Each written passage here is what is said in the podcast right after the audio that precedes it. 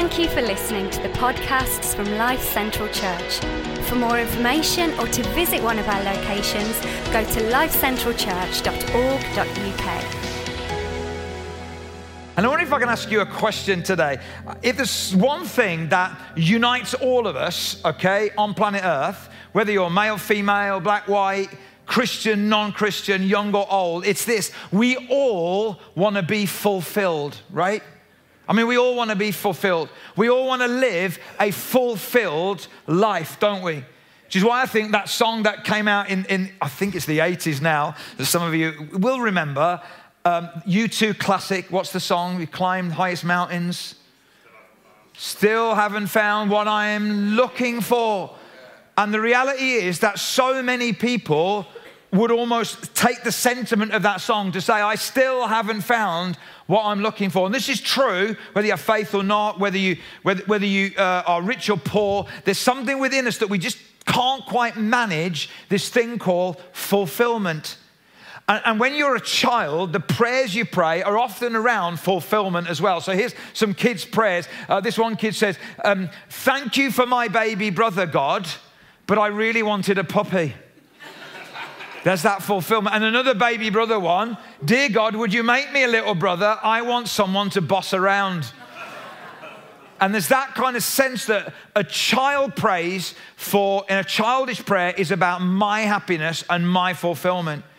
But a grown up prayer around fulfillment is a whole different deal. One of my favorite quotes is a uh, quote by a lady called Mary Oliver. She says this Tell me, what is it you plan to do with your one wild and precious life. Don't you love that? With your one wild and precious life. What, do you, what, do you, what are you going to do? We've only got one life, haven't we? We've only got one. What are you going to do with that one wild and precious life? And so I've called the title of today, What Will You Do with Your Life? Because you have a choice, and so do I. And this is a choice whether you're a follower of Jesus or not. Because you might say, Well, I'm a follower of Jesus, that's what I'm going to do in my life. But are we living that one wild and precious life for Him? or not. We're going to look at that together. So, over the last five weeks, we've been looking at this series, Grown Up Prayers. Uh, week one, we looked at the first prayer, which is the prayer of connection Our Father in heaven, hallowed be your name. And then Stuart did a great job looking at the prayer of surrender Your kingdom come, your will be done on earth as it is in heaven. And then I came back and looked at two prayers the prayer of provision, give us this day our daily bread, or as one uh, translator says, give us this day bread suited to our need. And then the prayer of release and forgive us our debts as we also have forgiven our debtors. And then I watched in Albania what a great job Jane did last week as she shoved that donut gleefully into her mouth. She'd practiced that, I feel. Uh, it was brilliant. But this prayer of protection, lead us, comma, not into temptation, but deliver us from the evil one. And all of these prayers are grown up prayers.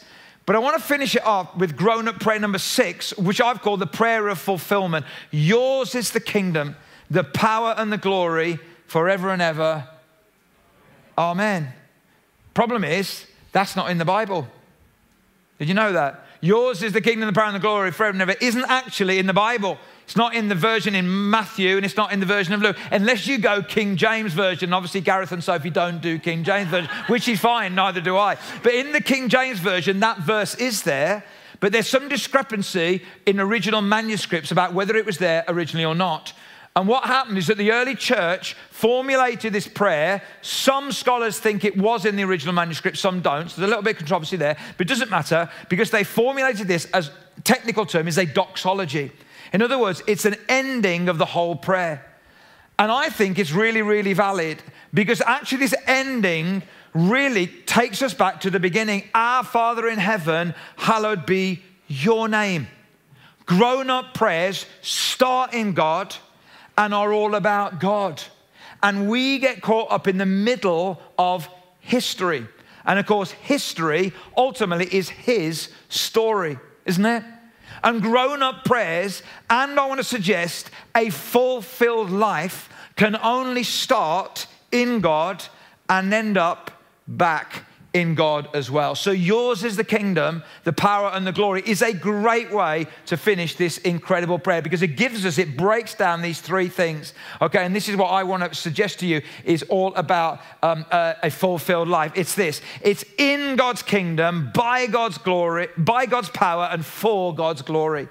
In God's kingdom, by God's power, and for God's glory. That's what we're going to consider in our time together today. What does it mean to live in God's kingdom by God's power and for God's glory? And if you're not a person of faith, okay, right now, and you're checking this out, I want to invite you into this fulfilled life because I don't believe that you'll find what you're looking for outside of this. And if you are a Christian, but you're not fulfilled, maybe you're not living the life that God has invited you to live. And so we're going to break it down. So, firstly, in God's kingdom. So, we find fulfillment when we are in God's kingdom. How do we know if we're in God's kingdom? Jesus says in Matthew 6, verse 33, famous verse, but seek first his kingdom and his righteousness, and all these things will be given to you as well. You want to be fulfilled? You want to live a fulfilled life? You want to have a fulfilled family? You want to have a fulfilled job? That's all good, but what comes first is the kingdom of God. What comes first is to seek the kingdom of God. And I saw this. Uh, this is a Rick Warren thing. I, I, like it. It's an acrostic. It's first, and he breaks it down by, by saying, going a little bit granular. What does it mean to put God first in your finances? And he's spoken a little bit about that today. In other words, many people, when it comes to their finances, even followers of Jesus, that they operate like this. They go, okay, I'm going to spend, then I'm going to save, and then anything left over, I'll give. So I'll spend, in other words, I'll pay my debts, I'll pay my bills, on my mortgage, on my food, and all of that, all important. And then if there's anything left over, I'll save. If there's anything left over from that, then I'll give. But to put God first flips that upside down. We give first, don't we? We give first because God has given to us. And then we save, and then we spend. And that's a whole different way of putting God first. And I want to encourage you put God first. What about interests? You know, we talked about films and holidays and books and coffee, and all of that's great. But what would it mean to put God first in our interests? And that means that when we're doing our stuff, do we invite God into that space? Do we invite God into that gym? Do we invite God into that restaurant? Do we invite God into those um, uh, interests that we have? What about our relationships? What does it mean to put God first in our relationships? I was um, some of us were in Albania last week. You know that we oversee a church in Albania. It was so beautiful for me to be there because some of my friends from Bulgaria were there as well. Uh, one of the fellas I've known since 1992. I met him in 1992 when he was 16. And we've been through so much life together um, over the years. And actually, when I was there with um, the Albanian guys who we love dearly, and many of them are, are, getting married this year, which is exciting. So I'm getting to know their, their partners, doing a bit of relational uh, work there as well. And seeing these guys from Bulgaria, and, and, then, and then just thinking, God, relationships are so rich, aren't they? Let's put God first in our relationships. Um, are you in a relationship right now which actually you know is not God's best for your life? Then, if you put God first, that has got to affect relationships as well. Seek first His kingdom and His righteousness, and all these things will be added to you. What about schedule? What does it mean to put God first in our schedule? For me, it means as I wake up, I want to put God first at the start of the day. It's really important to me. It means also that throughout the day, I want to be aware of God, but at the start of the day, I want to put Him first. It also means the first day of the week, which is Sunday, there's something significant about giving a day where I say, God, we want to honor you on that day. And I want to encourage you, especially in families, what would it look like if your family schedule put God first as well? In other words, we, let's see how many clubs we can fit in. Let's see how many activities we can fit in. And if we've got any space left over, then maybe we'll think about God. What would it look like if we put God in first and built everything around that? Just a thought. What about troubles? How many of you hit troubles in your life? Okay, all three of us. The rest of you are lying. When we hit troubles, when we hit troubles, is God our first resort or our final resort? When we get that and we get that from the doctors, when we get that from the bank manager, when we, when we get that from the boss, when we hear about trouble, when, when our kids, when we get that phone call, when we get that text, is God our first resort or is He our final resort? We've tried everything else, well, now we'll try God. What does it mean to be in God's kingdom? I think it means that we put God first. I love what Gareth said there about us wanting to honor God as a church, and we absolutely do. We want to reach people who don't know Jesus, so we do a few crazy things, okay? And we do a bit of stuff out there, and we have a rodeo bull out, in the, and we're a little bit different, but we want to put God first. We love God more than anything else. So, in God's kingdom means we put God first. And so, the grown up prayer is Yours is the kingdom, and I surrender. The next slide, please. Yours is the kingdom, and I surrender. What happens in the old cowboy movies? I watched a, a really, really bad cowboy movie. I love cowboy. Anyone else like cowboy movies? Is it only me? I love them. I love them. And I watched this really bad B movie on Prime over the weekend. It was so bad. But there's that bit when the gun goes in the back. What happens? The hands go there, don't they? Yours is the kingdom, and I surrender. But then the prayer says, by God's power. By God's power. Let me tell you something shocking. I cannot live the Christian life. Andy cannot live the Christian life. Hannah cannot, Jane cannot, cannot live the Christian life. None of us can live the Christian life. Only one person can live the Christian life, and his name is Jesus. So, in other words, in other words, it isn't about me trying hard that enables me to live the Christian life. It's about Him living His life through me. That is about by His power. And we need to get this because many of us as Christians, and I know I'm in this category and have been and so many times, I don't feel fulfilled. Why? Because I'm trying to live it all on my own. I'm trying to do this Christian thing and it doesn't feel. And some of you are bored with Christianity right now. Some of you are frustrated. Some of you are even thinking about quitting. And this is the moment I believe God wants to speak to you. One of the reasons we think about quitting is that we've been trying to do it all on our own. And we're not fulfilled because we're not realizing that we cannot live the Christian life. Only He can live it by His power. Paul puts it this way in Ephesians chapter 3 when he writes to this church at Ephesus. Paul was a guy that didn't like Christians at all. He went, he went around persecuting them and hurting them and killing them. And then Jesus met him and his life was transformed. And then he planted churches and, and he planted a church in a place called Ephesus. And he wrote to the people. And this is what he said one of the prayers he said, I pray that out of his glorious riches, he may strengthen you with power through his spirit in your inner being. And he goes on to say, so that Christ may dwell in your hearts through faith. And I pray that you, being rooted and established in love, may have power. There's that word power, together with all the Lord's holy people then to grasp how wide and long and high and deep is the love of Christ, and to know, and that word know doesn't just mean knowledge, it means a, a deep uh, revelation. Know this love that surpasses knowledge, that you may be filled to the measure of all the fullness of God. Isn't that a great prayer? That's a grown up prayer. Paul saying, I want to pray that you would know what it is to live by God's power not by your own effort and energy, but by the power of God inside of you. And you know, Jesus, just before he ascended and went to heaven, he said to his followers, his disciples, Hey, wait to Jerusalem, and you're going to receive the gift I promised, and you will be clothed with power from on high. Clothed with power from on high. And that's an interesting phrase, clothed. And in the Old Testament, there's a story of a guy called Gideon. You might have heard of Gideon. He was, he was this kind of. Um, Israel fella, Jewish fella, and, and he was he was young and he was he felt weak and he was a, he had real image self-image issues. Um, and God called him one day to, to fight the enemy and to do something amazing for his nation. And, and, and he said, like, you joke, you know, you're like, I'm the smallest, I'm the weakest, our tribe is the weakest, and there's no way I could do that. And eventually, after all the excuses, you see, God said to him, The Lord will be with you, mighty warrior.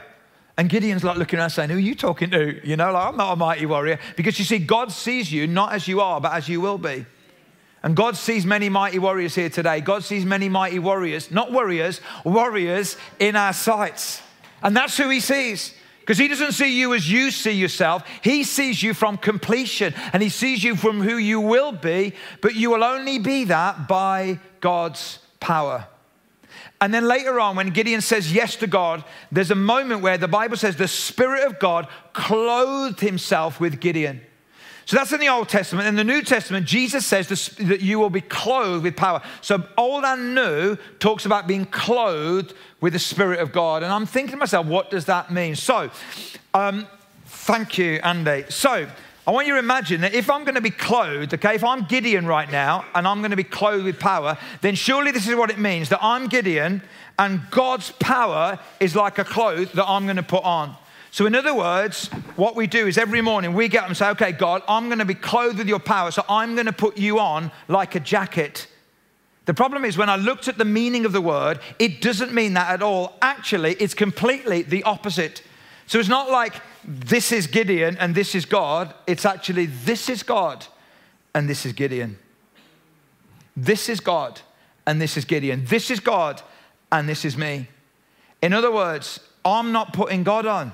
In one sense, God is putting me on. Okay, watch it, hold on to the theology at the moment. Okay, what's ha- actually happening is that what God is looking for every single day is someone like you and me who are so open to Him that we would be like a jacket that He could fill with His power and that He could move through life and that He could touch the world through us. Isn't that amazing?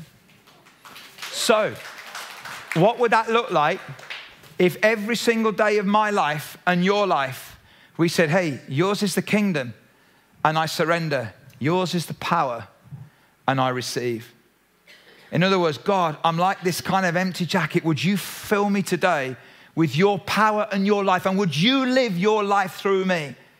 How would that translate into Monday? What happens tomorrow when you go into your school or your college or your uni or your workplace or your factory or your community and you go in and, start of the day because you because you want to be in God's kingdom. So you you made him first, and then you want to live by God's power. So you say, God, I surrender to you today. I receive your power. Would you fill me by your power, by the power of your spirit? Would you clothe yourself with me? In other words, would you put me on like a set of clothes that you could move through me and touch other people's lives for your glory? Wouldn't that be amazing? In God's kingdom, by God's power. And then thirdly, for God's glory. You see, you see, here's the thing yours is the kingdom and I surrender. Yours is the power and I receive. And our final thing here yours is the glory and I worship. Oh, so we're going to sing again. Well, we are, but not yet. Because actually, worship isn't always about singing.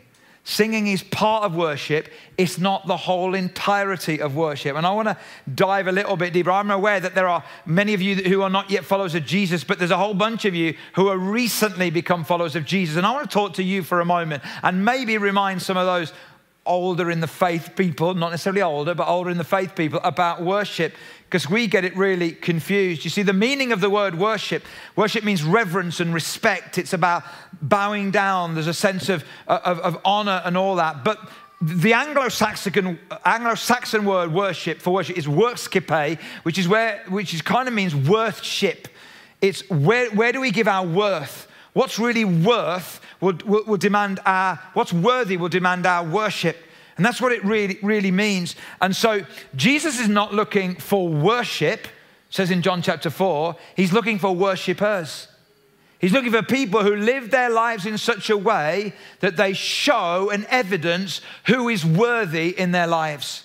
It's not about how loud we sing or how high we put our hands in the air. It's about how we live our lives guy called A.W. Tozer, great English, uh, great writer, he said this true worship, worship that is pleasing to God, radiates through a person's entire life like an entire life. You can tell what or who you worship by looking at your bank balance. You can tell what or who you worship by looking at your diary and your schedule. You can tell who or what you worship by looking at your character. You can tell who or what you worship by looking at your relationship, by looking at your entire life. That tells somebody who or what you worship, what is worthy for you. And you know, one of, one of the things about worship, one of the things about uh, understanding the Bible is there's something called the law of first mention. Whenever you see something or hear something or read something for the first time in the Bible, it's especially important. Okay, so the first question ever in the Bible was when God said, Where are you? That was the first question when Adam and Eve were hiding. The first time worship was ever mentioned in the Bible, there's no singers anywhere to be seen. There's not even a Holy Spirit chord keyboard in the background. There's nothing. There's Abraham. There's his son Isaac. And God asked Abraham to do something which, in our modern mindset, okay, and I'm, I'm aware that if I go into this, it's going to set a whole load of rabbits off. It's incredibly horrendous. We can't even understand it, but there's a context. He asks him to do something with his son, which is so abhorrent to us, okay, in our culture that we can't understand why would God do that. But there's a context for it, okay? He asked him to basically sacrifice his own son, okay? Now, now hold on to don't get sidetracked by that. There was a reason, there's a context. God's not bad, okay? Just bear with me. But basically, here's what's interesting. Abraham, even though he couldn't understand why God would want him to do that, was obedient. And he just kind of said, God, and here's the thing. Abraham said, okay, we're going to go over there. And he said, we're going to go over there and we're going to worship. That's the word he used worship. The first ever mention of the word worship in the Bible was when Abraham said, I can't understand this, God. This doesn't fit with who I know you to be. I don't get it. I don't understand it. But God, you're God and I'm not, and I'm going to go. And this is worship. And he went there and God stopped him because he didn't want him to sacrifice at all. And there was a whole change then. And the whole culture changed and the whole story of God changed. And they came back together. And through Isaac came Jacob and the whole history of, Jerusalem, of Israel and us and all of that. But isn't it interesting that the biggest, deepest, most difficult part of obedience was what Abraham called worship? You see, worship isn't about how much we sing, worship is about how we live our lives before God. And this word, this word that you and I hate, obedience, is really, really important. It's really important. And as I was thinking about it, in fact, I was going over this talk this morning, like, like I do, and I was thinking about it, I was reminded of a really old story that I heard years and years ago of, of a woman whose first marriage had been horrendously difficult. And her husband had, had made her do all kinds of things, and, and she just lived an incredibly uh, oppressive life. And eventually he died. And she married again. And after a few years, she uh, was cleaning out uh, uh, the, uh, the, wardrobe in, in, the, in the bedroom. And um, there was an old uh, shoebox up on the top, and she got this shoebox down and she opened it up, and there was, there was memorabilia and bits from her previous life, from her first marriage. and, and she was a little bit tearful, but then she found this, this note and were written all the things her first husband had made her do. And she sat there on her bed with tears running down her cheeks. She looked and she thought, these are the things I do for my new husband without him even asking. See, that's what love does, isn't it? That's what love does. And Jesus puts it this way in John 14, verse 15. If you really love me, I love it how the Amplified puts really. If you really love me, you will keep and obey my commandments. Now, listen, you can hear this in two different tones of voice. Andy, if you love me, you will keep my commandments. I don't normally talk to him like that. Can I just, can I just make it really clear? Yeah, like I want to. He's got appraisals coming up this week. So, uh, or you can, hey, Andy, if you love me, you will keep my commandments. You see, you can hear it in two different tones of voice, can't you? You will, or you just will. Because here's the thing the deeper the love, the deeper the obedience. And the deeper the obedience, the deeper the fulfillment. And so when you and I learn to love God with all of our heart and all of our soul and all of our strength and all of our might, then we just will keep those commandments because we'll want to, not because we have to, but because we want to. Because the deeper the love, the deeper the obedience. The deeper the obedience, the deeper the fulfillment. So, what about you today? As we draw our series to a close, we're going to spend some time in a moment and we are going to sing and we are going to worship and we are going to celebrate God together. But what about you? Is there a step of obedience some of us need to take today? Maybe for some of us, you're thinking, well, I want to take a step towards God, and, uh, and you can do that, and we would love to help you with that. Maybe some of you, you have done that. You've said yes to God. Your next step of obedience is baptism. We've got a baptism in two weeks' time, and it's not too late. Today, you could take that step of obedience. maybe for some of you, your step of obedience is to start giving financially. Maybe it's to start serving. Maybe it's to start connecting in. You know, you've been coming for a while, but you know, the Bible talks about one another's. Well, you can't one another each other if you're on your own. So maybe your step of obedience is to connect in, is to serve, is to give a little bit. Get some skin in the game. Because the deeper the love, the deeper the obedience, the deeper the obedience, the deeper the fulfillment. I want to say the deeper the connection, the deeper the fulfillment as well. Many people in church don't feel connected because they're not putting anything in. And you wonder why you don't feel fulfilled because you're not actually investing, you're not putting anything in, there's no skin in the game. Maybe for some of us, the next step of obedience is this hey, I'm not going to just come to church and be a consumer, I'm going to invest and invite, I'm going to reach people in my world for Jesus as well. You see, many people, I tell you what, the most consumer people on the planet are Christians. And this really drives me to distraction because most people leave churches not for missional reasons, but because it doesn't quite suit them. The worship isn't quite what they want, the preaching isn't quite what they want. It's not all geared around them. We are the most consumer we can be. We've lost the sense of who it's all for and who it's all about. And one of my favorite books called Unstoppable Force, Erwin McManus, he says it this way, and I love this. Our motto degenerated from we are the church, here to serve a lost and broken world, to what does the church have to offer me? This move has made the pastor the only minister while making the members the only recipients of ministry. What is lost in the process is an army of healers touching the planet. Come on, we need to be an army of healers touching the planet, don't we? Your kingdom come on earth as it is in heaven. It's not all about us. It's about all those who don't yet know Jesus. You know, when I was walking around the field yesterday with our family and uh, the carnival and all those thousands and thousands of people, and I thought, these are the people that Jesus died for. And when we get stuck in church and we get so focused around little things and small things, and we forget the fact that there's a whole, whole group of people that need Jesus and that need eternity, and we've got to do that, and we? We've got to become that army of healers touching the planet.